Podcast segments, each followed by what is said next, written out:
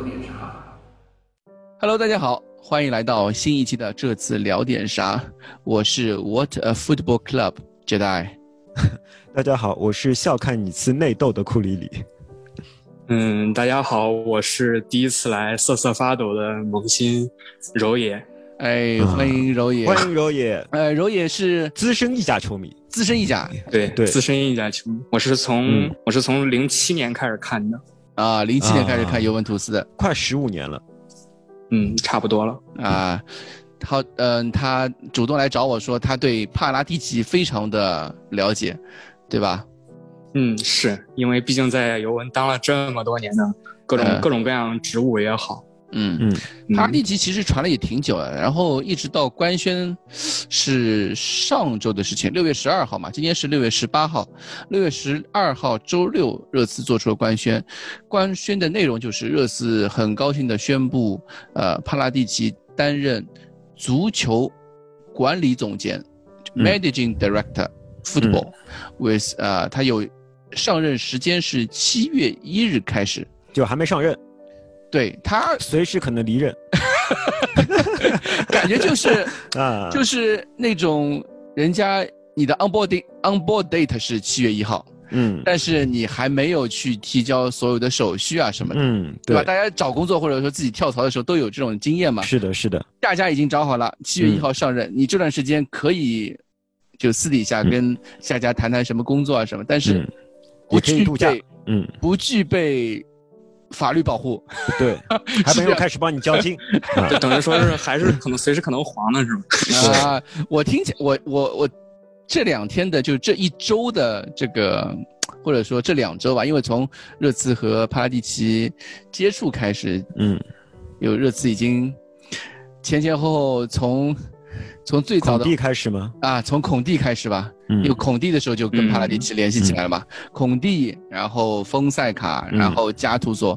嗯，短短不到十天时间，热刺已经感觉经历了有了恍如隔世恍如隔世。对 对，所以我们先先聊聊帕拉蒂奇这个人吧。这个帕拉蒂奇这个人物在尤文球迷的这个风评当中，他主要是要分两半来看的，就一半是以这个引进 C 罗为节点之前的帕拉蒂奇，和引进 C 罗，然后马洛塔离任，马洛塔去国米，然后他当了这个尤文的 CEO 之后，嗯，要分成两段来看。之前一段这个帕拉蒂奇，他主要相当于说担任的是一个首席球探的职务，那在这个职务上。他的工作是非常非常非常出色的，啊，有非常多的妙笔，比如说，比如说那个尤文从当时的两连七，然后直接蹦到第一个赛季一一年那个不败夺冠，嗯。他当时引进的比达尔，引进的利希施泰纳，三十万欧元引进的巴尔扎利，嗯，引进的博努奇，嗯，引进的博格巴。引进的阿尔维斯，这等等等等这些，包括免签赫迪拉，当时因为赫迪拉第一个赛季很出色，然后免签皮尔洛，对这些全部都是帕拉蒂奇当时主导的球探部门的手笔。听上去不但是捡漏大师，而且还兼具组队能力，对吧？对对对，孔蒂他本身也是一个有一定组队能力的这个主教练。嗯哼，所以说当时是所谓的铁三角嘛。就是这个，对，当时非常有雄心壮志的小阿涅利，从桑普多利亚上任，就是非常善于管钱、非常精打细算的马洛塔和看人组队能力非常强的帕拉蒂奇，这三个人所谓当时的铁三角，然后构成了尤文整个这接下来五年，就是一个新王朝，对吧？对，从一一年到一七年，就是一一二赛季到整个一七年结束这样一个很长时间的辉煌。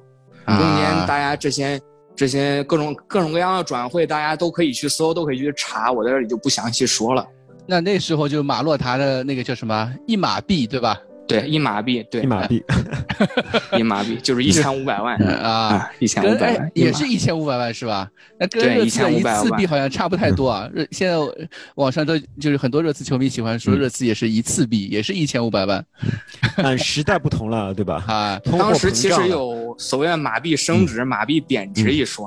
啊，然后这这个这个这个就是扯就扯太远了，我就不详细说了，这我就不详细说。然后之后。就是从引进 C 罗这样一个关键的节点上，就是大家对帕拉蒂奇这个人的评价出现了很大分歧。现在尤文球迷内部，因为你知道尤文球迷意大利那个球队的氛围，它因为那是家族式企业，总会掺杂到一些什么家族内斗啊、权力斗争啊这些宫斗剧的情节。对，所以现在到底也是很难说是帕拉蒂奇联手内德维德撺掇阿涅利斗倒了。马洛塔和阿莱格里还是 怎么怎么就就就这种啊？因为当时是最后的结果是阿莱格里下课，嗯嗯哼，阿莱格里最后下课了嘛？因为马洛塔先走，马洛塔先走，阿莱格里随后下课。当时那个赛季情况是这样的：是马洛塔是还是想继续小本经营，嗯，不想引进 C 罗，嗯，因为那时候是尤文开始造球场了嘛？就是他们现在那个球场是那个时候的吗？不是不是不是，那是一，就是一八年世界杯夏天，一八年夏天时候的事儿。尤文新球场是一一一一年造好的。哇，那就那根根本没没没有八竿子打不着啊，对，没有任何关系。当当时只是因为尤文就相当于是之前也进了两次欧冠决赛，但是一次输给巴萨，一次输给皇马。就是阿涅利这个人，你说他飘了也好，或者说他想更进一步也好，他就开始去想。通过引进 C 罗这样一个机会，当时尤文不是换了新队徽嘛？之前一年从那个老的盾牌标志换成了两个 J 嘛，对吧？那个那个那个队徽。对。然后啊，就想通过这个走扁平化、走商业化、社媒各种各样的，把它打造成一个品牌。通过 C 罗这个流量加成，然后把尤文这个蛋糕彻底做大。这是阿涅利当时的想法。然后马洛塔呢，是那种很传统的意大利老式经理人，他更擅长在转会市场上操作。更擅长这种啊，这种精打细算，就是还是啊，就就就这种一个纯粹的体育人的对他来说是足球就是足球，对吧？就对对对，他们之间出现了矛盾。怎么听着有点耳熟啊？库里，你觉得 这一段我听着有点耳熟，是不是有点像热刺进了欧冠决赛之后，就哦进了欧进了一次欧冠决赛之后开始有些飘了？那种感觉有点，我进入欧冠决赛以后没有飘，我不知道你们有没有。因为进入欧冠，但是情况其实还是不太一样。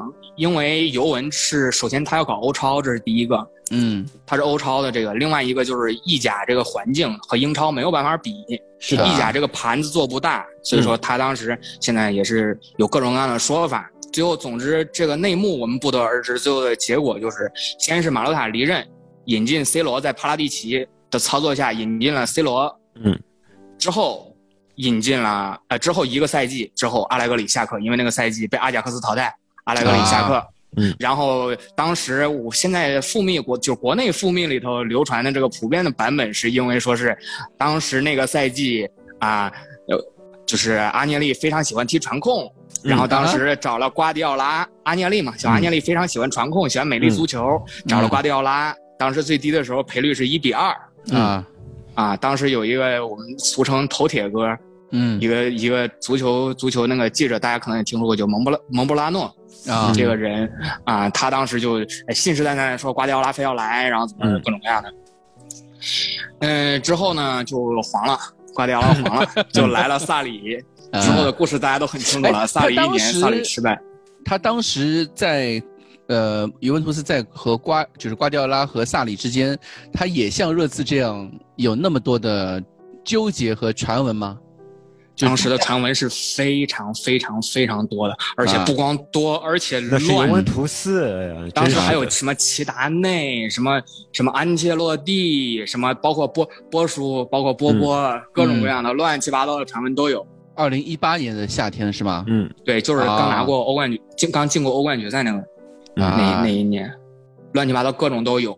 最近我也有这种感觉，就是自从帕拉蒂奇来了热刺，或者说，就是那个时候和帕拉蒂奇传到传到一起之后，就发现热刺和意甲竟然可以有那么多、那么多、那么多的勾连，那么多的包括在传帕拉蒂奇之前，我们已经开始传小因扎吉了。不过上课并不代表什么。怎么回事？怎么回事？家家徒所吗？上课并不代表什么，我们随时可以下课。啊，有道理。意甲非常多这样的事情。意甲因为它是家族式管理，就好比如说什么呃，曾经那巴拉莫那个主主主主席赞帕里尼什么。赞帕里尼三个月连换三个主帅，一个主帅三进攻之类这种事儿，在意甲非常多。嗯，就意甲本来就比较这个足球环境更是对。有点乱，有有因为它是家族式管理，家族式管理，它不是企业式的。嗯，经常就是老板说什么，他就是什么。所以说，嗯啊，而且感觉好像这个风格是呃英超球迷不太能习惯的，有的时候。我知道了，你马上就要找到新的背锅侠了，觉得 啊，谁啊，谁啊？意甲有那么多的这种个性的主席，德劳伦蒂斯，过去的老罗马的坦季，啊，哎，然后呃，呃，帕尔马的坦季，什么罗马的森西、莫莫拉蒂，还有。赞帕里尼就各种各样这种非常个性的主主席也好，你你可以说他是个性，你也可以说他是嗯那个什么脑子比较那那那个也好，是他秀逗对吧？特别享受聚光灯的那种魅力对吧？对对对啊，这个就跟英超就完全不一样。嗯，有的，对，就还是某些默默奉献的主席不一样，对吧？默默奉献啊，暗示刘易斯，暗示刘易斯，没有没有，暗示列维，暗示列，因为列维自己自己就这样说的嘛，他就说我是一名默默奉献的 主席。对，他在帕拉蒂奇上任的时候就提到这个。他就说，我私底下确实收到了很多批评，主要原因是我是个喜欢私底下默默默默奉献的、默默付出的人，我不喜欢公开批评别人啊啊，对吧？非常善于自我表扬啊，是对。所以看了他这段话以后，我们简单说，我又对球队充满信心了。这个是啊，对，这个是上周我说的话。就哎，怎么说呢？还是太年轻，还是太年轻。我感觉我永远猜不透列维在想什么。列维的心思你别猜啊！对，我们还是说回说回帕拉蒂奇。帕拉蒂奇啊，对，就是从他引进 C 罗之后，因为首先啊，这是大家很值得诟病的一个地方啊，就是因为你引进了 C 罗之后，你并。就是以阿涅利和帕拉蒂奇，包括内德维德为首的这个尤文的高层和管理层，并没有给出一个明确的发展方向。嗯啊，就是说你到底是通过 C 罗的最后几年巅峰，我爽一把就死，我拿一个欧冠，嗯，还是以 C 罗这个东西为一个跳板，怎跳板，或者说是怎么着，或者就是一个兜底的一个超巨，稳住这几年流量，然后慢慢慢慢实行阵容的平稳更新换代，嗯，都没有，都没有。所以我们就看到他很多很迷惑的操作，比方说买了坎塞洛之后，一年就又为了做账把坎塞洛卖出去。啊，纯粹是为了做账，对吧？不是，当时买坎塞洛是买 C 罗向门德斯敲门砖。哦。所以四千万买了当时在国米其实就已经膝盖受伤过的坎塞洛。嗯。之后坎塞洛那一个赛季的表现不可谓不好，但是打阿贾克斯那场，因为他的一个失误，被阿贾克斯淘汰了。嗯啊，有点，所以说之后就让他背锅了。那对，就就因为这个东西，然后然后就就又把坎塞洛就卖卖掉了，然后换了谁呢？换了这个赛季表现非常出色、大放异彩的达尼洛。但是当时看这个就交交易就很脑残，互相做账四千多万。嗯，他俩互相作战，一个做了坎塞洛好像做了是多少万？四千多万。然后达尼洛做了好像做了三千多万。嗯，互相为了作战，这个作战交易在去年达到了巅峰。就是皮亚尼奇互换阿图尔这样一个交易啊，对，一个做到了八千多万，一个做到了七千多万，嗯，就根本不值这个价的球员做到了这种价，做到这种价钱，因为一方面是显得是做账。啊，这个做账，我我相信很多球迷可能不太不太理解，就这个，因为球员的价值或者说他的那个付出，就是俱乐部对球球员的投资，它是每年有折旧的，对吧？就是一般来说，我卖出一个球员可以一次性拿到这笔钱，但是买入这笔投资，我可以是账面上是账面上面可以有有，比如说今年。那今年投入多少？明年投入多少？后年投入可以装成是分期付款啊，就对吧？这个这个上面可以主规避财政公平呢。对啊，对，有很很多可操作的地方。之后呢，就是他也买了很多年轻才俊。嗯，我们这么说，买了很多年轻才俊，比如说德里赫特，比如说我们传过的德米拉尔。嗯，比如说当时还比较年轻的，像什么拉比奥啊、埃姆雷詹呐这些，像现在那个小杰萨是他买的吗？对，小杰萨也是他买的。嗯，听听起来就是都很，嗯，怎么说呢？都都是就是欧洲足坛有一号的这些，而且年龄也不大，二十五、二十四五岁这些当打之年的球员。嗯，但是这些球员很奇怪的都没有踢出来啊。包括贝尔纳代斯基，当时，嗯当时当然贝尔纳代斯基对贝尔纳代斯基不是在他的主政时期，但是也是他的力主引进买了贝尔纳代斯基，没有提出来。嗯，另外一方面呢，这其实是从马洛塔后期就开始延续，一直到他这个也在一直坚持的这种政策，就是，嗯，免签老将，嗯，免签老将，并不是问题的重点。嗯，而是免签老将之后，盲目的给老将开高薪。啊，对，比如说曼朱基奇，嗯，嗯，曼朱基奇好像最高开到过税后五百五十万，哇，赫迪拉开到了税后，赫迪拉开到了税后六百万，我操，马图伊迪开到了税后。也是大概五百五十万或者是四百四百多万这个价钱，嗯，然后伊瓜因开到了税后七百万，嗯，七百五十万，嗯，对，就是这些烂合同。其实这些球员不能说是没有用，因为他刚来的时候都是提供了很强的集战力，都是提供了只是比较好。但是他为什么要在那个时间点上续约呢？嗯啊，就是。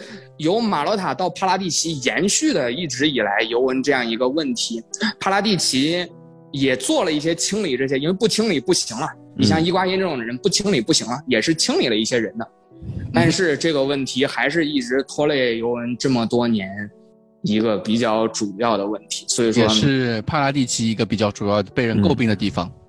啊，不是帕拉蒂奇比较主要被人诟病的一个地方，因为他们这三个人的全责。其实有一段时间是非常混乱的，对你不能百分之一百把锅都给他背啊。对，权责比较混乱，就像一八年那个迷惑的夏天，就是买了 C 罗之后又乱七八糟的，又又凑七凑八的，就就弄了那些乱七八糟的什么埃姆雷詹什么之类的，这这这些，嗯，也不能说是到底是谁的手笔，包括像什么免签拉姆塞这种。然后拉姆塞一个赛季就就基本上上个二十多场啊，就踢踢堂堂堂堂踢踢这种。拉姆塞的税后给到了一千万哦，还是有钱。拉比奥也给到了一千万，这个这就是我牵扯到将来要说的另外一个话题了，就是意甲的所谓新税法政策啊，这也是所谓丰塞卡可能会黄掉的一个原因。好像听起来就是我们听起来就是，呃，热刺先是接触孔蒂，孔蒂失败。有很多说法，就当时我们记得上一期节目的时候，我们先先我们在欢天喜地，呃，等待翘首以盼孔蒂的时候，孔蒂的到来的时候，对我们以当时也也也想到了一些问题，但是没有想到的是，这些问显而易见的问题会最终还是成为了双方对最终没有谈拢的一个。就我们原本是会猜测这些问题应该是先谈。如果这些问题能谈妥了，你再谈后面的，但没有想到这些问题竟然是放在后面谈的，就是关于转会费啊，然后关于学球队的雄心啊，球队应该怎样建队这些问题，应该是先谈，这样问题能谈妥了再谈后面的。但后现在后来看起来不是这样，是先谈起来，然后再谈 最关键的问题，而且是先谈起来，而且是是先放先放风了。把消息就流出去了，或许是为了吸引球迷买机票呢？吸引球迷买机票。但孔蒂的问题，我是觉得他跟放不放风没有问题，没有关系，对吧？嗯因为孔蒂不管放不放风都不影响最后的结果。其实唯一影响最后结果的是，是现在加图索的转会，啊，对吧？对，丰塞卡也好，孔蒂也好，我觉得都不影响的。丰塞卡一开始大家都在传的时候，都在就是调侃嘛，热刺用穆里尼奥加了一千八百万换了一个换了个丰塞卡，换了个丰塞卡来，嗯，对吧？然后当时我。刚传这个消息的时候，说老实话，我对丰塞卡这个主教练是一点概念都不了解，一点都不了解，完全完全不了，对对，完全不了解。但是我后来去做了一些功课，去研究了一下，还发觉丰塞卡其实这样一个主教练，好像还是有一点门道在他他的就职履历里面的。比如说他在 他在乌克兰的时候，他在那个矿工矿工的时候表现东西，还踢出来东西还挺吸引人的，啊，有点。他跟嗯，我们以热刺以前有个主教练很像，就是那个博阿斯，就是在一支 在小联赛里面曾经有过一番成就，嗯，但是到了主流联赛的第一支俱乐部，因为和管理层或者说自己的表现没有达标，又和管理层闹出了一些分歧，然后黯然下课，对吧？当时我是觉得，哎，怎么？找来这样一个主教练，然后后来发现这个主教练其实蛮有自己特点的，就是他的战术风格啊，或者也挺吸引，就是和热刺的那种热刺球迷啊，所谓崇尚进攻也蛮狂野的，对吧？啊，所谓就是崇尚进攻的这种风格也挺相似的，啊，结果后来，哎。还好我们没有录那期节目，还好没有录。对，我和柔也聊第一次聊的时候，我们是本来是是以丰塞卡为中心的，对，是想以丰塞卡为中心去做这样一期节目的，啊，结果丰塞卡还没，我们节目还没录，丰塞卡先走。结果我们节目迟录了一天。啊，又换了两名主教练，又 黄了两名主教练。对，反正我对丰塞卡的了解就是，嗯，就是其实有从一个侧面就可以感受得到啊，从一个侧面就可以感受到丰塞卡这个人的水平，就是他带罗马能带的让我们这些经常关注五大联赛的人觉得毫无存在感啊，有点道理。我们都不知道罗马的主教练是谁。我们你你比方说之前欧冠半决赛大逆转巴萨，欧冠大逆转巴萨那个迪弗朗西斯科，大家不知道吗？大家都很大家都很熟悉，就甚至包括以前罗马队的主帅，像什么斯帕莱蒂呀，什么这什么这些人，大家都是很熟悉的。甚至再往前数，什么卡佩罗这些，大家都是很熟悉的。那作为一个罗马这个档档次的球队，虽然他不是曝光率的中心，但是他也是一直有着底蕴。有着在国内有着一定粉丝基础的球队，那么他的主教练能够让我们这些经常关注五大联赛的人，甚至就不知道有这么一个人，他的水平就至少对。对，至少我们可以肯定他的执教没有特别大的亮点，嗯嗯，没什么没有特别大的亮点。那对这个人呢？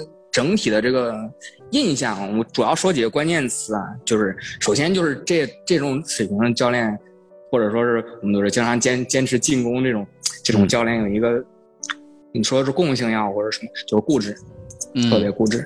嗯。另外，处理更衣室，呃，处理更衣室的这个能力啊，也是也是比较，嗯，说普普通通可能有点高，就是比比较嗯比较。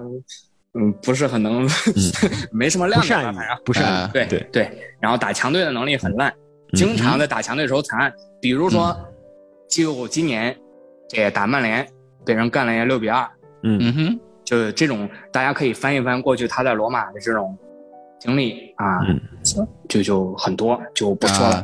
嗯，对。所以罗马球迷那时候都是敲锣打鼓赢穆里尼奥的，对吧？嗯，这个赛季啊。这个赛季说一个说一组数据啊，这个赛季呃不是这个赛季，上个赛季。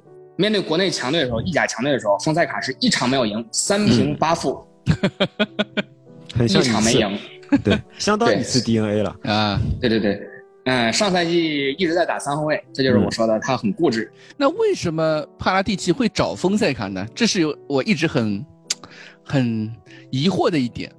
你觉得？嗯，首先啊，首先我刚才虽然说了那么多帕拉蒂啊，不是丰塞卡的不是，嗯。嗯，但是丰塞卡这个我们也需要给他找一些这个客观的原因啊，我们也需要给他找一些客观原因。就是首先，罗马已经混乱了好多年了。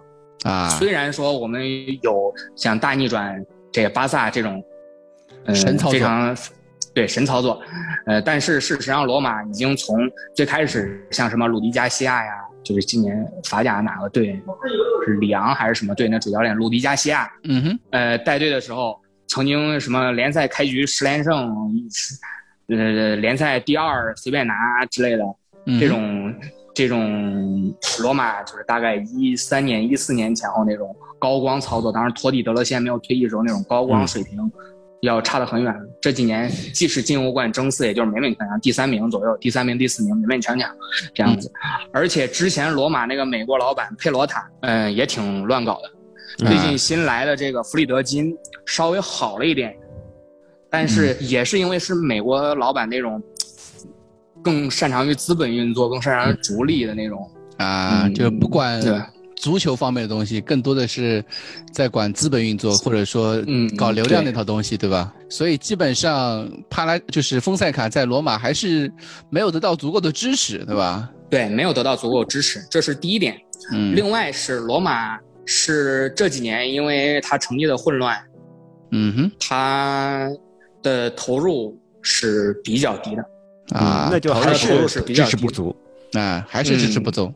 所以我觉得感觉还是最终还是就是董事会或者说俱乐部的老板的支持不够，对吧？或者一方面支持不够，另外一方面个人实力也比较平庸，最后造成这个结果。还有第三个方面。我们非常知道的，我我四的这个进攻的传统，他不管踢的防守漏成什么样，还是总总归是坚持进攻的，啊，这也是一个原因。最后一个就是还是要给丰塞卡找一个理由，就是说为什么一直这个提的不是很好啊？嗯，就因为我不知道两位知不知道有这么一个说法，叫做罗马十字军。你说不？我不太清楚。嗯，对，罗马球员是伤病比较严重大量的十字韧带撕裂。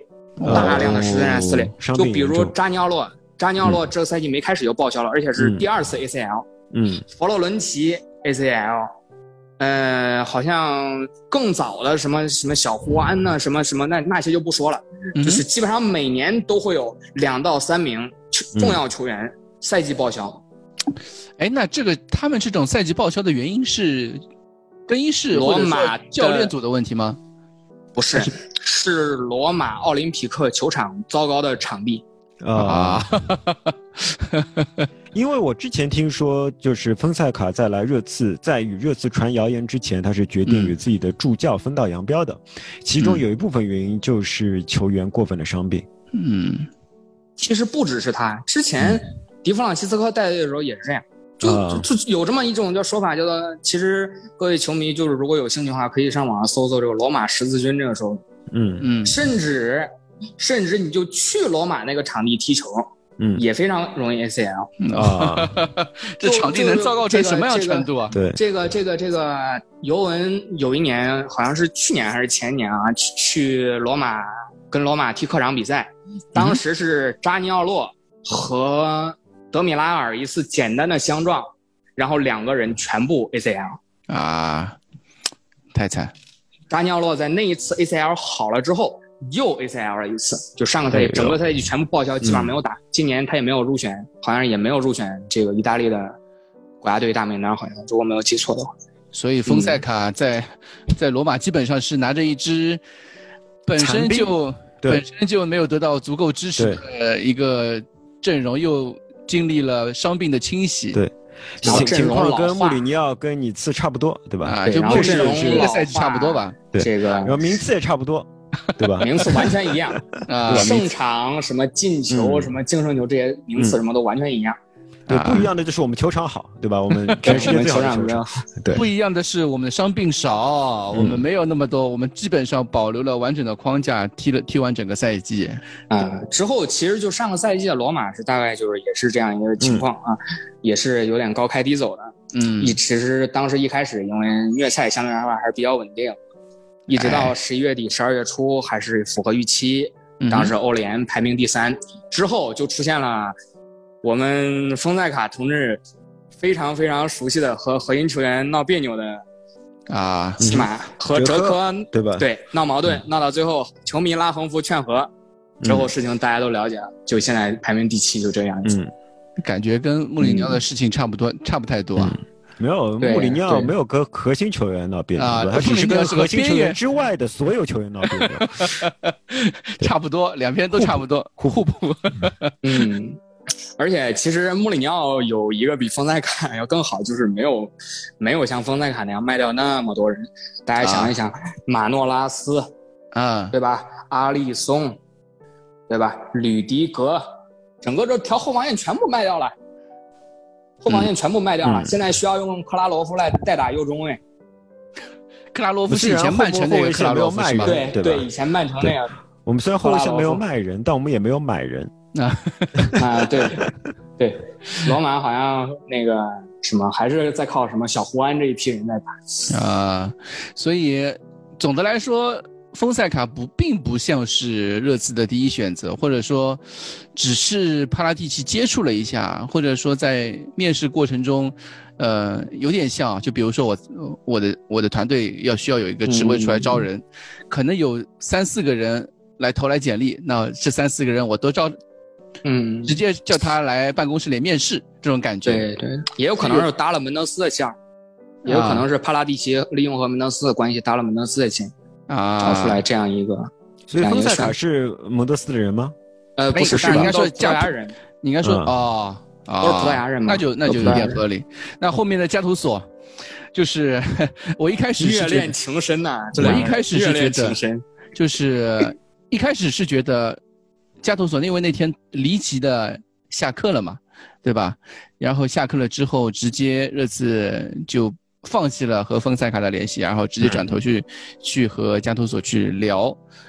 开开一开始感觉这个事情还挺那什么的。就是至少加图索比丰塞卡看起来要好一些，或者说在执教履历上面，或者说战术层面，或者说一些历史上面，都会都相比丰塞卡要好一些。嗯，但是这是你个人的看法，对吧？对，虽然虽然我也是这么认为的，这也是我但有但很多人不这么想啊。因为加图索有一个事情，就是他一一一年的时候，那个时候可能有很多热刺球迷还没有看出对，那是我入坑的一场比赛，那是我入坑的一场比赛。对，热刺一比零。一比零，圣西罗一比零赢的 AC 米兰，克劳奇的一头，对，那场是我入坑的一场比赛。嗯，那场比赛其实，嗯，本身那个时候加图索还在踢球嘛，嗯哼，AC 米兰那个时候是兵强马壮，而且什么现有迪亚哥西亚瓦，有伊布啊这种，然后中场主教练是阿莱格里，主教练是阿莱格里。当时 AC 米兰就是基本上全场压着热刺踢的，然后热刺为数不多的几次反击机会，到下半场，呃，莫德里奇、列侬，然后传给了克劳奇一个反击，就把球打进了。但是这场比赛，就最后场外的时候发生了很多不愉快的事情，就是加图索和那个热刺的当时的一个助教吧，教练叫乔丹，乔乔丹，反正就在场边，场边爸爸嘛。然后场边爸爸，然后有两个人就开始掐脖子啊，就是这种这种事情就发生了。呃，而且那张照片就是也是成为一张非常，唉，有非常有戏剧效果的，对，非常有戏剧效果的，流流流传至今嘛。嗯，当时昨天昨天这个时候我呃。找加图索的时候，第一反应就是这个人，就是这张照片。嗯，但后来果然也被人找出来了嘛，有很多人都球迷都记得那一幕。嗯，但后来没想到，我睡完睡觉之后就发生了更多，就加图索以前的一些场外言论啊什么就被爆出来了，像是他歧视女性女足，主要是觉得女人不配踢足球，对吧？啊，他歧视女足，然后歧视恐同，恐同啊，对同性恋，然后恐同，然后他。另外一方面就是种族歧视，就是说他当时是说博阿滕，博阿滕说有，就是有球迷在嘘他，嗯，或者说是对在场外在那个在看台上面对他进行种族歧视的那种表动作，但是加图索说，球迷对白人球员也是这样啊，为什么就不是种族歧视？对你们反而是种，对你反而是种族歧视，就这这这样类似的这种这种话也不能算种族歧视吧？就是这个，我要和大家解释一下。这我要和大家解释一下。曾经在尤文图斯发生了这样一件事情，是尤文的小吉恩，现在在巴黎那个小吉恩，嗯。啊，被种族歧视。然后博努奇说了和加图索一模一样的话。嗯，这在意大利是非常非常非常常见的。对，嗯对，就包括像和什么就是场边就争执锁喉什么之类的。嗯。嗯，阿莱格里有一张经典的爆衣照。嗯哼，他把衣服都脱了，整个上衣都撕破了，就甩掉了，直接，然后甩到地上，各种各样的，然后就包括像穆里尼奥那个手铐。围着场地冲，对吧？对，围着场地冲，手铐，手铐，这些都是就是在意大利是是这些事情是很正常的，他们他们甚至不把这些当做什么事情。是的，对，这是要解释一下。对，但是这些事情在。非常讲究，非常非常讲究，这是文化的冲突啊！文化的正确第一摆在第一位的英国是以非常很难让人接受的事情，是吧？对对。所以也有了之后，比如说今天早晨我们也看到，就是那个 No to 加图索，加图索，对啊，这件事情这个话题成为了英国地区推特热搜榜的第二位，嗯。当时我看到，对，呃，然后据消息人士，就是推特上面有一些就是热刺的消息人士比较，他说昨天晚上一个晚上的时间，热刺的那个邮箱里面收到了数百封的邮件。嗯，就是给丹尼尔列维嘛，因为大家很多很多人都知道列维的在热刺的邮箱就是丹尼尔，大家都知道的，大家都知道，点他有公开列维 at Tottenham Hotspur 点 com 这样一个邮箱。这个这个邮箱建议以后巷子微博主任 贴出来，然后以后不要问巷子了，就直接去问列维算了。对你直接发邮件就可以，这个邮件有而且有人回你的，嗯，就是热刺。主席这个邮箱收到了数百封的，就是问询邮件、反对意见，呃，不希望加图索这样一个球迷、球员，呃，就教练、教练，对这样一个教练来到热刺执教热刺，因为他，呃，不被球迷接受，或者说他违反了那种英国的文化，这种、这种、这种、这种东西吧。我觉得这都是借口，都是借口，单纯就是球迷不喜欢他，单纯就是菜。他的实力没有得到，嗯，他的实力没有得到，不像穆里尼奥一样的那样得到球迷的认可嘛，对吧？单纯就是这个原因。如果像能够像穆里尼奥那样拿得出手，你哪怕之前做出一些出格的话，或者说一些什么，球迷还是买账的嘛，对吧？还另外一方面就是有人煽风点火嘛，这个我们等会儿再说了。最终的结果呢，就是今天早上，今天英国时间早上一出来又又慌了，对吧？这个事情，这个事情我。跟柔也在聊今天这期节目提纲的时候也挺有意思的，因为我们一开始是说丰塞卡，然后后来转说丰塞卡昨天晚上黄掉的时候，我们说哎又，我说你加图索熟悉吗？他说还可以，那我去准备一下啊，去写一点加图索材料，然后今天我然后最后的时候我跟他说。要不我觉得感觉不是很真，要不你看看意甲还有什么主教练可以啊？对，我太年轻，我还是太年太年轻了，我还是太年轻了。对，然后今天今天下午的时候，我就又跟微信微信上面又跟柔野说，哎，果然吧，这个事情，对，柔野，你你觉得在你印象当中，加图索是一个什么样的主教练？他和丰塞卡比起来，又孰优孰劣呢？半斤八两，但是，嗯，但是加图索，我认为是一个比丰塞卡要更优秀的选择。我用几个关键词总结一下，这个加图索就是，他战术是有有，相较于他刚出道的时候是有限的进步，有进步，但是有限，嗯也是很固执，也是就是这种意大利在意大利干过的人，意大利也干过人，没几个不固执的啊。然后就是亲儿子，勇气家。这是米兰球迷曾经给他一个外号，叫“勇气家”。勇气家是什么意思？就是他每次在新闻发布会之前和在新闻发布会，就是赛前新闻发布会、赛后新闻发布会，嗯输球了就会说我们缺乏勇气，嗯赢球了就会说我们这场拿出了我们的勇气。就是科学家那个家对吧？他是勇气家，勇气家啊不也是加图索的家啊？有勇气的加，勇气的加图索，勇气的加图索，我懂了，嗯 嗯。战术很拉胯，嗯，战术很拉胯，这个其实和他有限进步可以聊一块连在一起说啊。另外一个就是有应付应付过很难搞到老板的经历，嗯，这我觉得德老和列维虽然难搞的这个意义好像不太一样，但是难搞的这个这个这个程度，我觉得其实还是差不多。那我就一个一个分开说啊，嗯，这个战术这一块呢，其实他在那不勒斯就是。呈现出的效果，呈现出的观感是比他在 AC 米兰时期要好的。嗯，这个一个得益于萨里，在他之前也很多次在这个采访里都说过，他当时在 AC 米兰的时候就说过，接受采访的时候说过，他非常喜欢萨里，非常喜欢萨里的控球打法。之后他接了萨里的班之后，基本上也是萧规曹随，就是在萨里的这个框架之下，嗯，做了一些微调。但是总总共还是就是这个总总方面上还是依照着萨里那一套传控。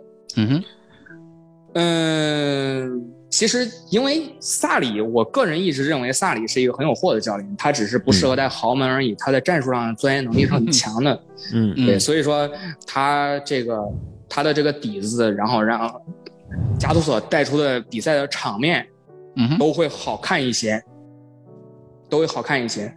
而且他也有有过一些名局，战术方面呢，还有就是比较强调跑动，但是这个跑动不是高位逼抢，是跟球跑。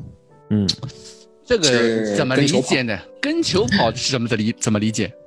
跟球跑就是，嗯，球队整体阵型向球移动吧，是这个意思吗？对，其实就是在后场的跑动比较多。嗯，那还是被动防守的意思吧？啊，对，就是被动防守的意思。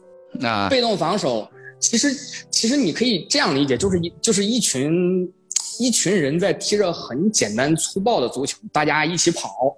然后就有点像过去什么徐根宝那种抢逼围，然后只是放在了后场，然后在我要求尽可能的要求在后场把球抢下来，然后把前面啪交给组织核心，比方说在米兰的时候交给苏索，在那不勒斯的时候交给杰林斯基，然后由他们去组织下一波进攻，大概就是这个不就是十年前的意大利足球吗？对。就是讲究链式防守这种讲究防守体系。呃，其实不是链式防守，其实不是链链式防守，因为加图索战术没有达到那个程度，但是是可以看到他是受了一定那个影响。嗯，再加上一些萨里的传控，就是他也能控一控场。面对那些实在菜的提不起来的球队的时候，他也可以 传一传，控一控。因为意甲是有很多这种弱鸡队的，意甲有很多这种弱鸡队。对，所以说其实以现在热刺这个体能这个状况，大家都知道。其实被他被加图索拉一拉体能，我觉得也不是什么坏事。就是就是加图索的球队，哪怕是被动防守，你也不会显示出他体能有什么劣势啊。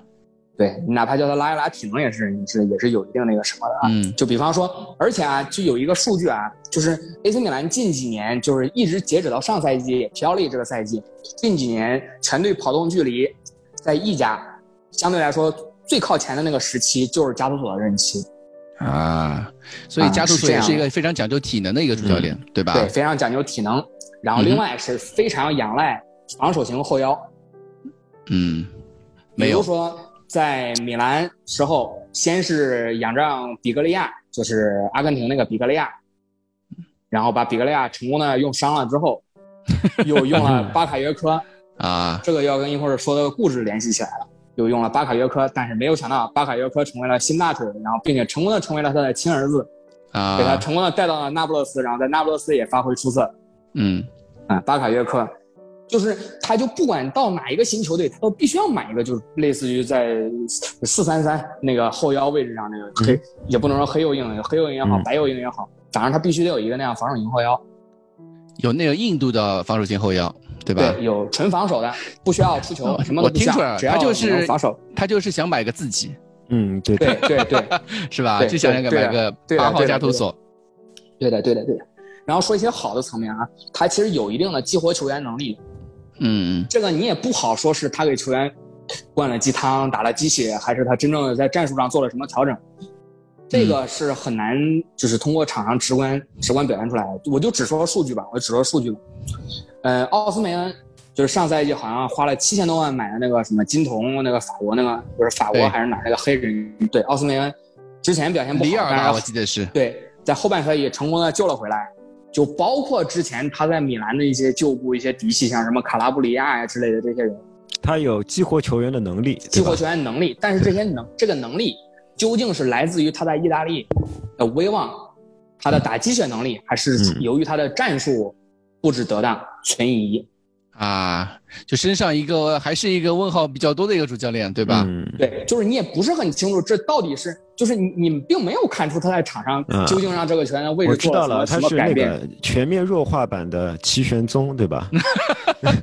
因为齐玄宗他也是这么想的，觉得哎，他也能拿到那个奖杯。但是你从他的场上表现能说出什么门门道道来吗？就是我们这种足球批评家都说不出门门道道，对吧？就就觉得他可能不行，但他又能够拿冠军，就齐玄宗拿一些冠军，拿一些冠军。对对对。然后还有啊。嗯，其实啊，还是有一个，就是关于他这个赛季的成绩。关于这个赛季的成绩，他是七十七分，以一分之差被尤文力压，嗯，屈居第五，拿了就是没有没有没有进欧冠。但是这个是有一定的特殊原因的，这个特殊原因呢，基本上归结在德劳罗蒂斯一个人身上，就他们老板对吧？他们主席。首先赛季初因为那个新冠疫情嘛，对吧？这个赛季赛季初的时候因为。他又飞不去踢比赛，当然最开始是罚了三分，最开始罚了三分之后，因为上诉，上诉是最后变成了一分，又变成了一分，然后那个比补赛也重新再踢了，然后好像是因为这一分具体是没有拿到，具体这一分是没有拿到的。嗯嗯哼，就说如果有这一分情况就不一样了，对吧？就是在生死战之前，就是踢维罗纳的生死战之前，德劳伦伦蒂斯在自己的推特上高调的宣布了加图索离任。嗯，然后就踢维罗纳那场就拉了胯，嗯，然后就就就，他哪怕那一场，他哪怕那一场他好像是踢平了，他那场只要踢赢了，就不管尤文是什么样的结果，嗯，都会被挤到第五，嗯，他就能进了欧冠。结果就是老板自己作，把这个把这个球队作掉了，对。吧？嗯，对对对，这样听上去感觉就是加图索比丰塞卡强很强强一些，强一些，强不少，强不少。对，就是意甲第七和意甲第五的嗯。区别。啊。但是其实第七和第五当时差了分，还差了还挺多的，其实还差了一，因为加图索拿了七十七分嘛，加图索拿了七十七分，加图索还要罚分了，对吧？如果没有罚分的话，就是就是第四和第七的，对吧？所以最终。热刺没有选择加图索，你我我不知道这个到底算算是一个幸事呢，还是一个不幸？但有一点是可以肯定的，就是在公关上面，热刺又是最终是一个一个灾难，对吧？因为我们大家都我们大家都见到，就是热刺最近十天三个主教练谈崩了，嗯啊，而且都是面试了之后谈崩了。我今天看到一个消息啊，一个《泰晤士报》记者说的，热刺对于帕拉蒂奇。呃，在选帅过程中，把消息全都透露给媒体，嗯，这个这个细节非常的不满，因为他首先就把俱乐部放在火上烤了嘛，太公开化了，就因为我们都知道面试嘛，总有成功和不成功，嗯，对吧？他现在等于是呃开刚开始面第一轮就很高调跟别人宣布啊，我们其实主要就可能就是罗马洛和迪马基奥嘛，对吧？啊，就很可能就是这样。就就那么早的情况，那么早的情况下就把那个消息就透露出去了。嗯，对于俱乐部对对这一点很不满，因为我们也看到巴拉巴拉帕拉蒂奇也就才来了十几天，十几二十天的样子，十几天吧。是的。对，现在好像感觉今天我看到阿拉斯泰高德又在说这个事情了。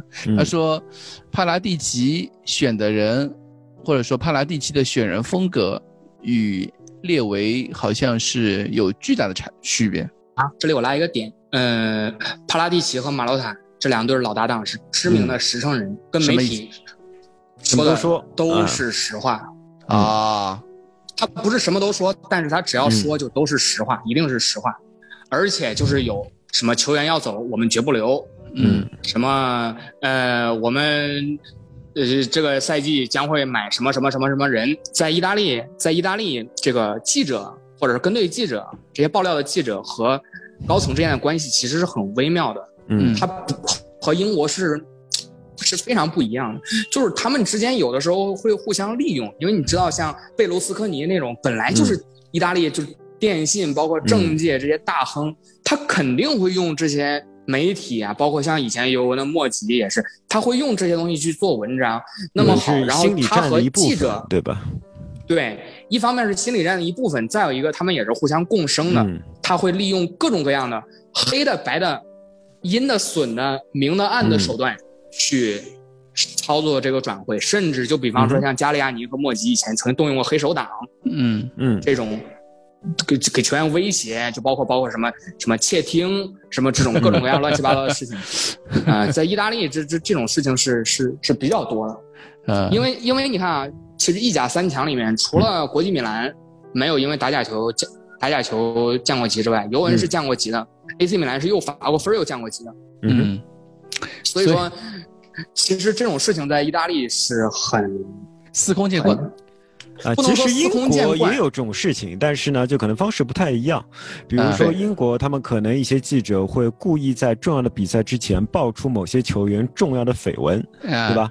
这样的球员呢，就会家里边就会不安宁。你不是说你去对吧朋友家打游戏机的吗？怎么被拍到你在酒吧里边跟一个女人乱搞，对吧？然后女人还有你的裸照，那你自己说怎么办？那么这肯定就会影响他的状态。嗯。对，会有很多。对，那时候我看一些书，还说，包括呃，他们记者可以和直接和赌球公司有联系，就是有一些内部的伤病啊，他们可能是球队不希望公开的，但是记者可以直接告诉赌球公司。所以的话，所以说赌球公司呢，就对比赛的进程能有比普通的球迷更加精准的预判。嗯哼，对的，对的，是在意大利也有这种情况。对，这是很可以不，虽然不能说司空见惯，但是是绝对是有很多先例存在。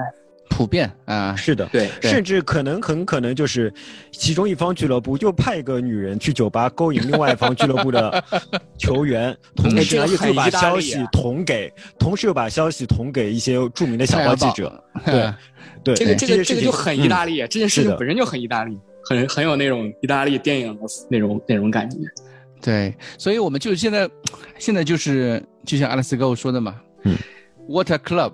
对吧？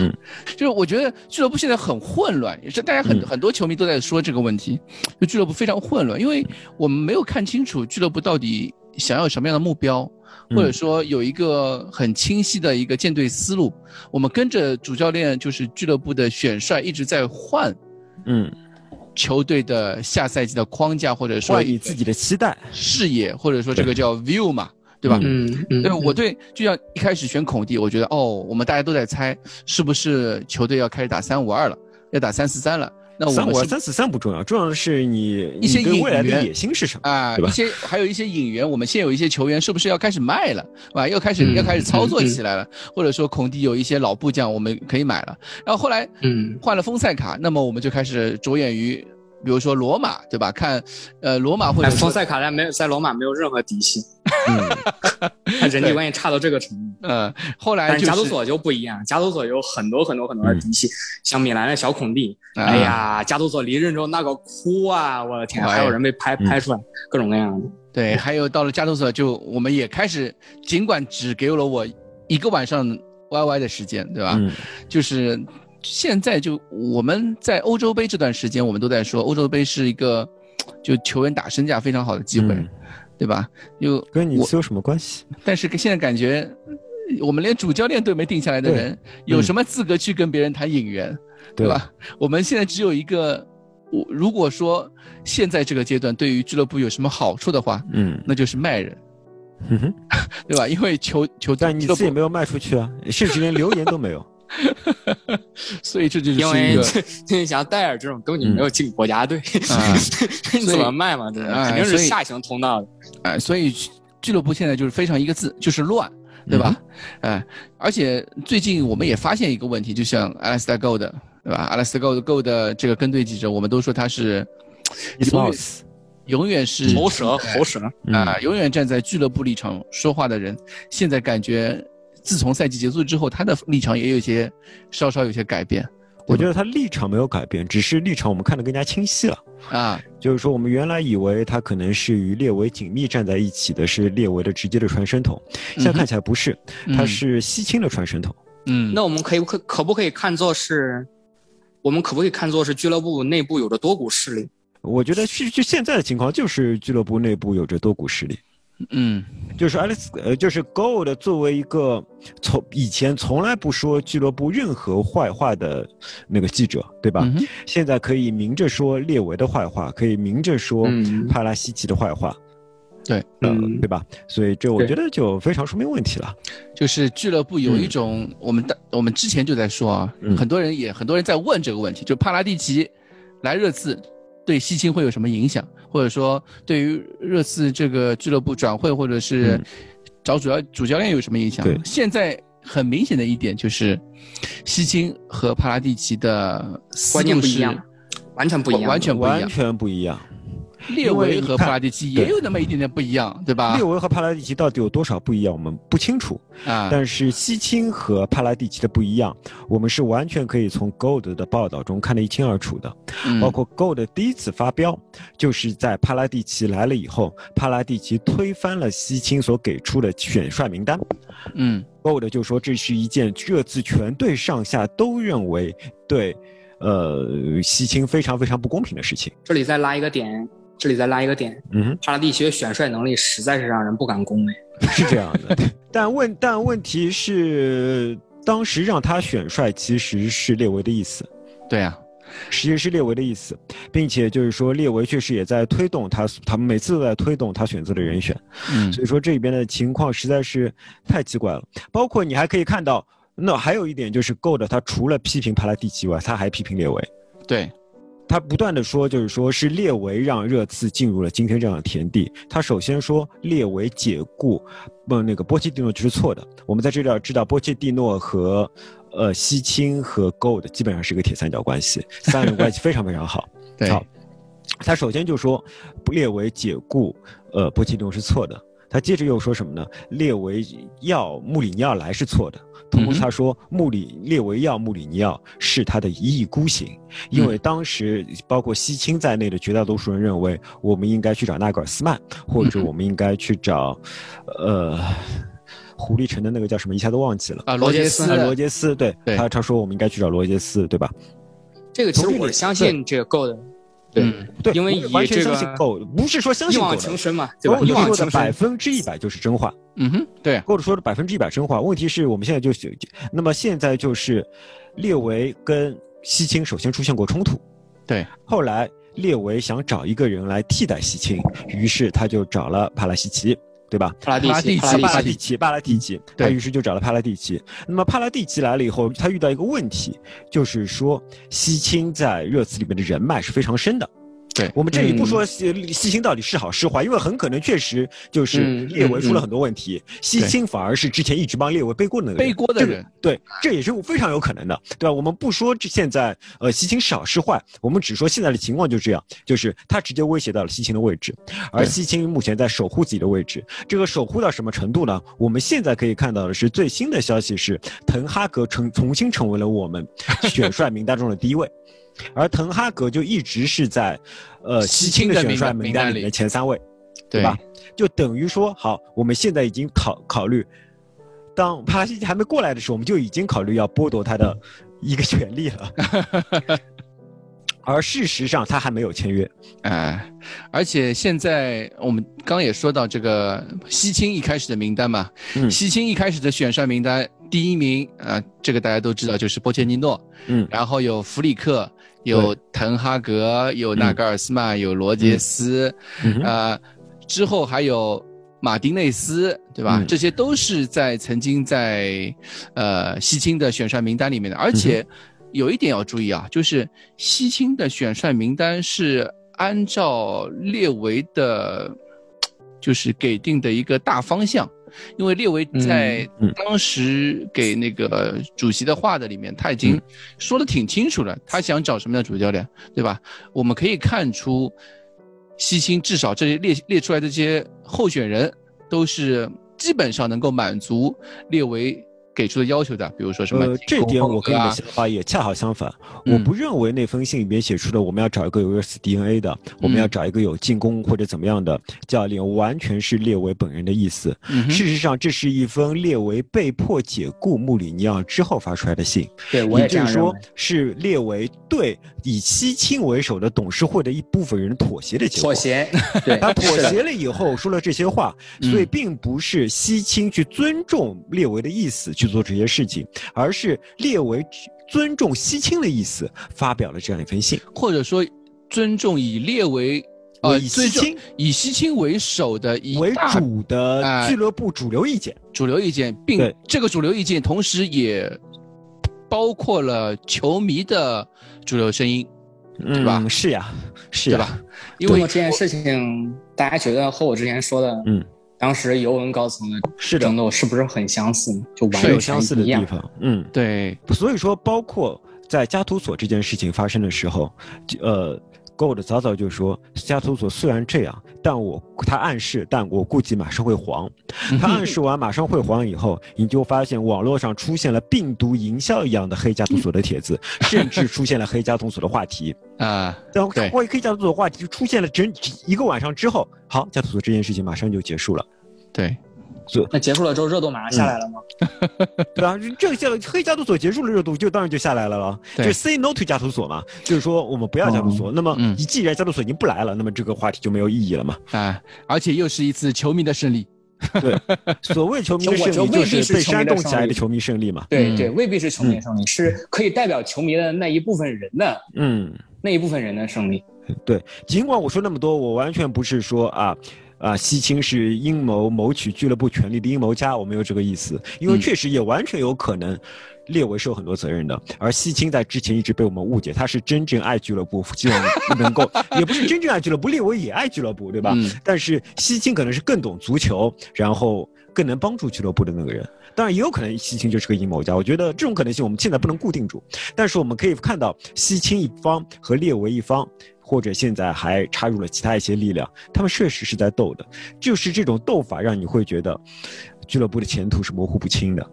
因为俱乐部现在董事会里面其实人不多啊，我们也知道最近一有一个有一个董事会已经已经离职走了。现在董事会里面包括主席列维，嗯，然后有一个专门负责财务和运维的一个总监叫 c o l l c u t c o l l c u t 然后有两位执行董事以。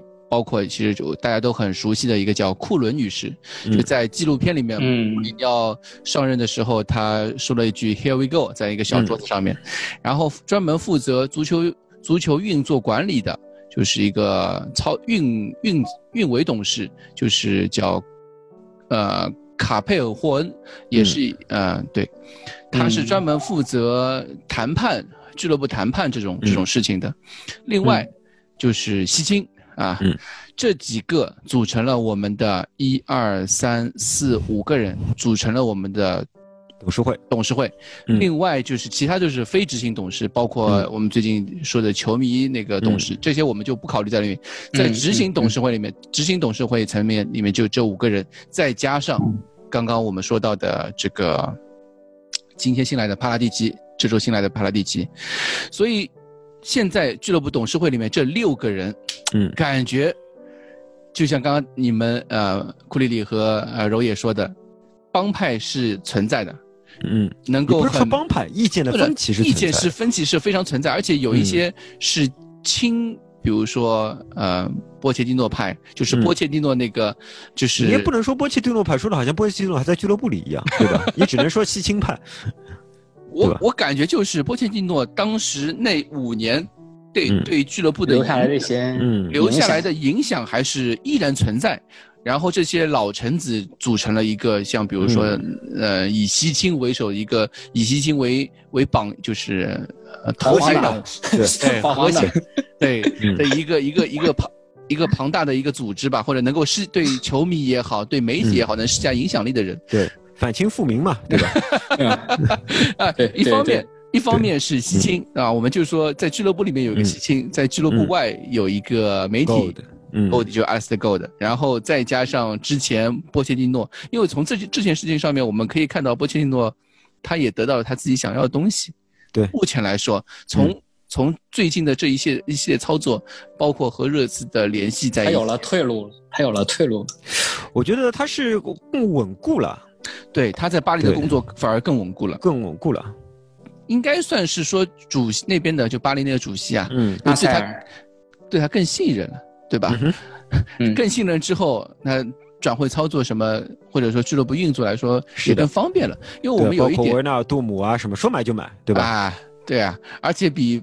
那个他的给维维纳尔杜姆开出的薪资比巴萨开出的高出很多啊，是的吧？巴萨是开不出工资的，巴萨快那个了，对吧？巴萨和 巴萨尤文卧龙凤雏嘛，对，所以说，而且那个我们都也都知道，波切蒂诺是一个不喜欢总监的人，他最近这个也是阿拉斯高的，最近一直在他的文章里面经常报道里面经常提到的这个是。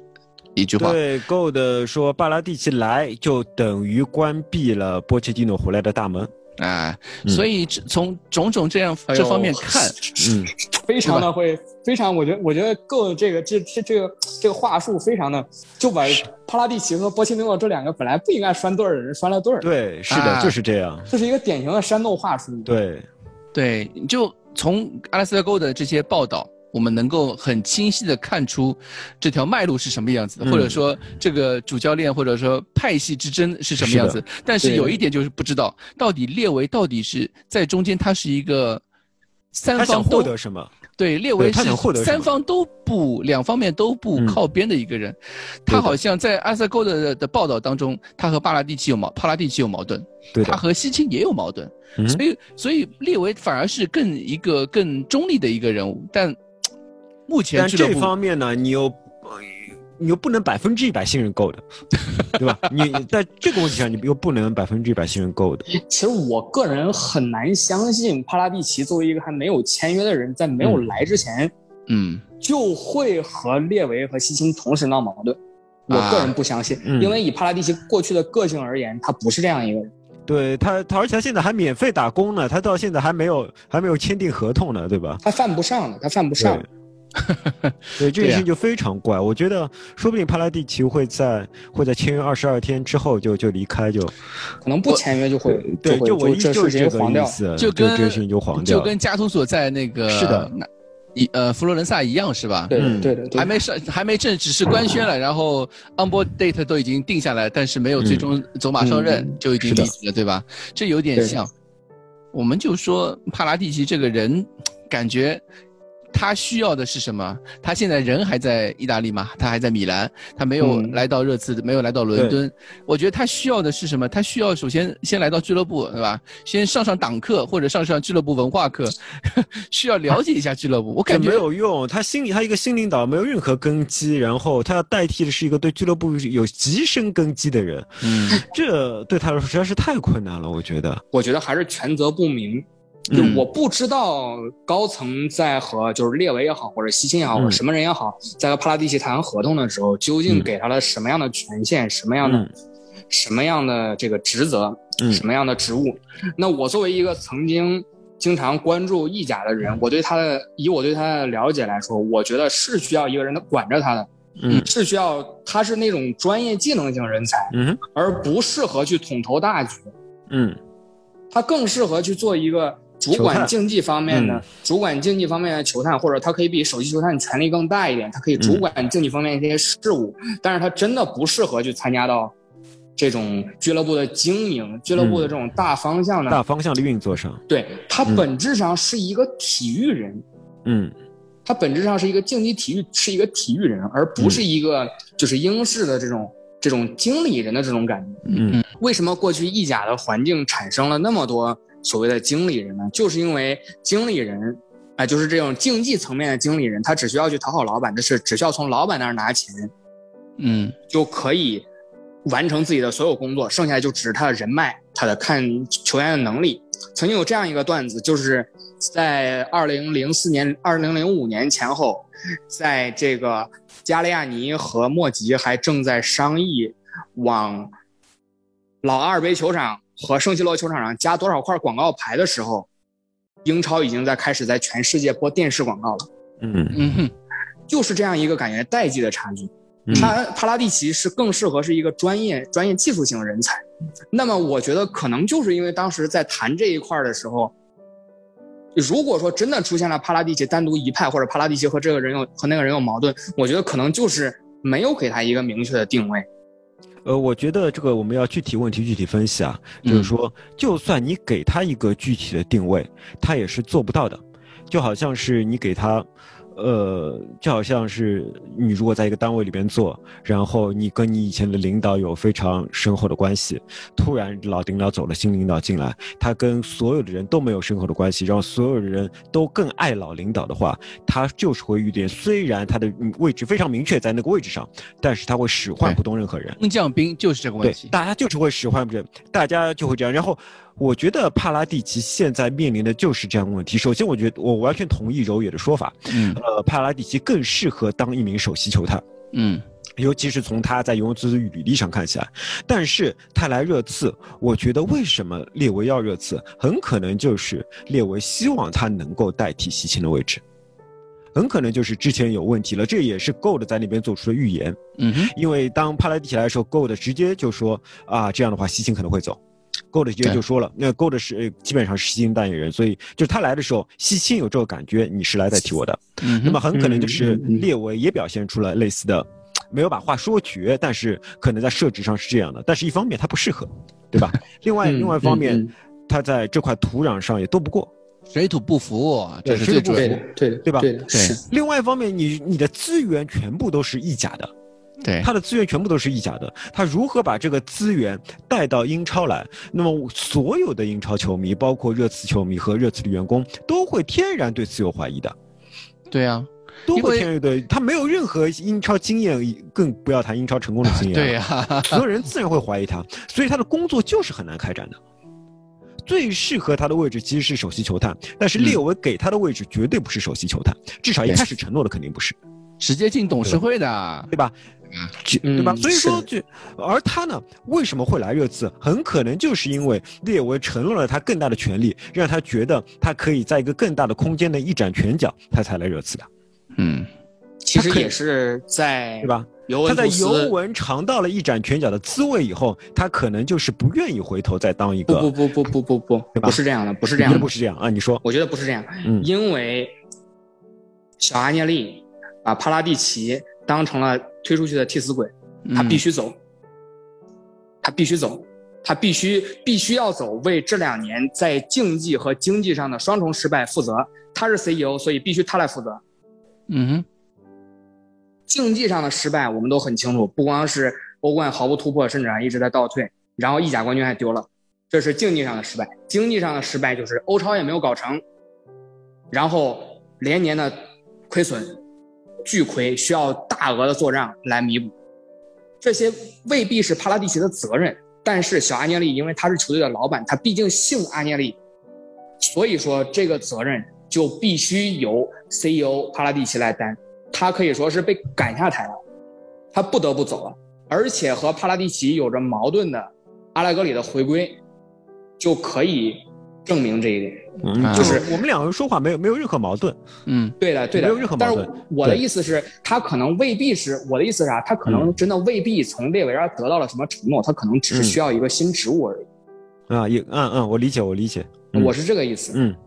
继续啊，哎，哎，我没有我说，我跟你说的差不多了呀。对，没有，我以为说差不多了，我以为我以为库里里你最后还要总结一下呢。没有没有，我觉得没有什么好总结的呀。现在情况情况就是这样嘛，所以说我开始就说了，我们笑看宫斗嘛。嗯，到到最后看看这支球队会会沦落成什么样子。对吧？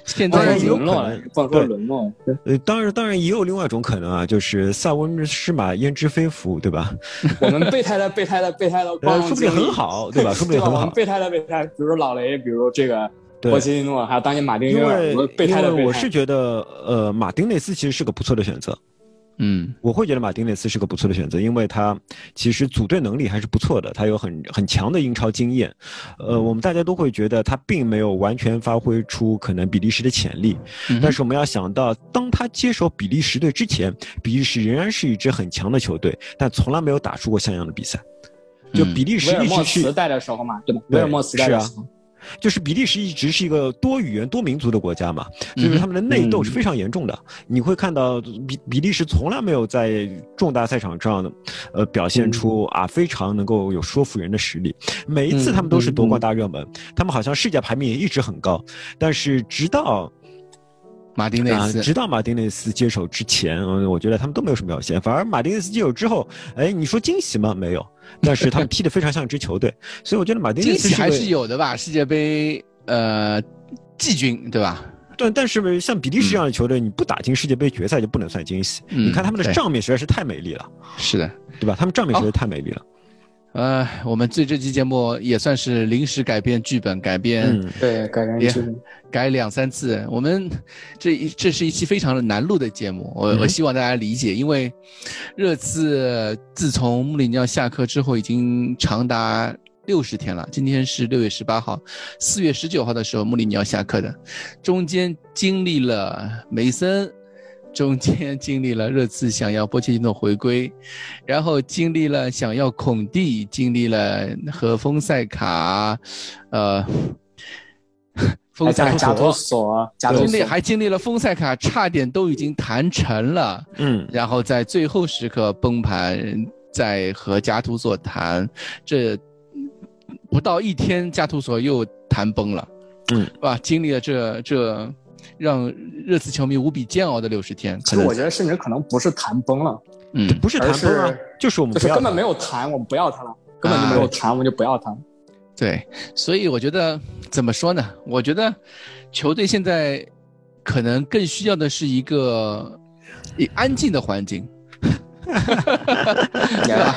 一个一个不那么透明的环境，就像我们以前在说纪录片的时候说到过一个问题，我们很希望看到俱乐部里面发生各种各样的事情，但是当真的这些呃细节或者说如此透明的那些内容摆在你的面前的时候，你反而会觉得，呃，这是俱乐部和你想象的完全不一样，就是不相信自由的期待，对吧？对，这当然是不相信新闻自由，这就 你不要这样说好了，我没有说过这个话。这个就是我们看热词新闻看那么多之后发现的一个问题啊。当俱乐部如此透明的摆在你面前之后，你会觉得啊，唉，不过如此。啊，不过如此，就跟就跟我们平时上班的时候感觉差不多嘛，啊，就是不过如此啊，就是也是人际人际关系之间这些破事儿，就是你。你中文吗？我觉得还挺好看的。哎，我们希望对于我来说，我已经看了很多年了，我就不想再看了。啊，你是因为在看尤文的时候也有这样的 对这样的事情，对吧？意甲这种事情非常的多，就比如说之前什么什么米兰的芭芭拉公主，或什么之类各种各样乱七八糟这种事情，还非常的多。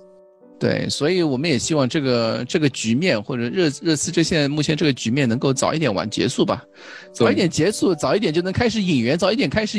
卖人，对吧？这才是我们觉得作为球迷来说更希望看到的一个东西。我先卖人再赢。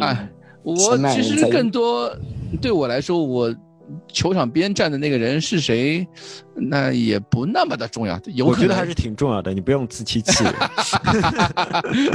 好吧，好吧，就算是我自欺欺人了。对，好的，我们这期节目就到此结束了。我们也希望下一期再录的时候，再录下一期聊点啥的时候，嗯，能够早一点结束，好结果，能有一个让人觉得有一个光明的未来。对，主要是也不要提光明未来了，让我们有一个立足之地来。清晰的未来，清晰的未来。对，不说光明不光明。地来讨论，看到，对。对，好，那么我们今天就到此结束了，谢谢库里里，谢谢柔野，谢谢柔野，还有两位辛苦辛苦辛苦，哎，这么晚了，两位辛苦，拜拜，好的好的，拜拜拜拜拜拜，再见。